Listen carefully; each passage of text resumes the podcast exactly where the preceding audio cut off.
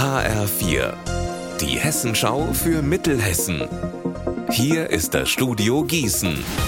Mit Eva Rösler, schönen guten Tag.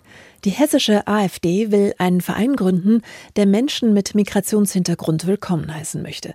Die AfD soll damit neuen Wählerschichten zugänglich gemacht werden, heißt es. Die Gründung des Vereins soll nach HR-Recherchen am 18. Juni im Raum Gießen sein. Mehr von Benjamin Holler. Der Verein wolle sich so wörtlich gut integrierten Menschen öffnen, die sich zur deutschen Leitkultur bekennen würden. Kritik kommt von anderen Parteien im Landtag. So nennt der integrationspolitische Sprecher der SPD Yüksel den Plan sarkastisch. Die AfD hetze in ihren Reden gegen Migranten, die sich auch nach Jahrzehnten in Deutschland durch sie angegriffen fühlen. Keine Asylkompromisse. So heißt es in einem offenen Brief der Seebrücke Marburg. Das ist ein Zusammenschluss mehrerer Flüchtlingsinitiativen. Heute haben sie ihren Brief an politische Parteien in Marburg übergeben. An SPD, Grüne, FDP und CDU.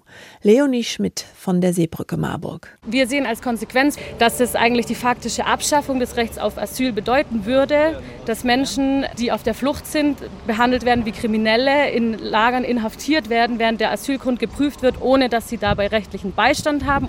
Was eigentlich dran wäre aus unserer Sicht, wäre, dass die Dublin-Verordnung abgeschafft wird, die, die, unsolidarisch ist, die nicht sinnvoll ist, mit der die äh, Länder an Außengrenzen alleine gelassen werden mit der Situation, anstatt dass es innerhalb der EU nach Kapazitäten solidarisch verteilt würde. Und stattdessen wird von der EU was geplant, womit faktisch das Recht auf Asyl abgeschafft werden soll.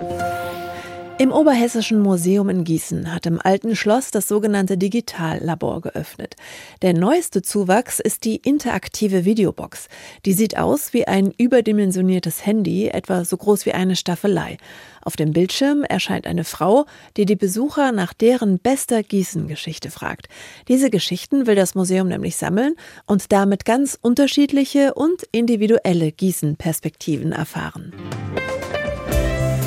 Unser Wetter in Mittelhessen. Noch ist es sonnig und schön, es ziehen aber gegen Abend hin immer mehr Wolken in die Region. Die Tiefstwerte liegen in der Nacht bei 12 Grad in Stadt Allendorf und 9 Grad in Dillenburg. Teilweise wird es in der Nacht regnen.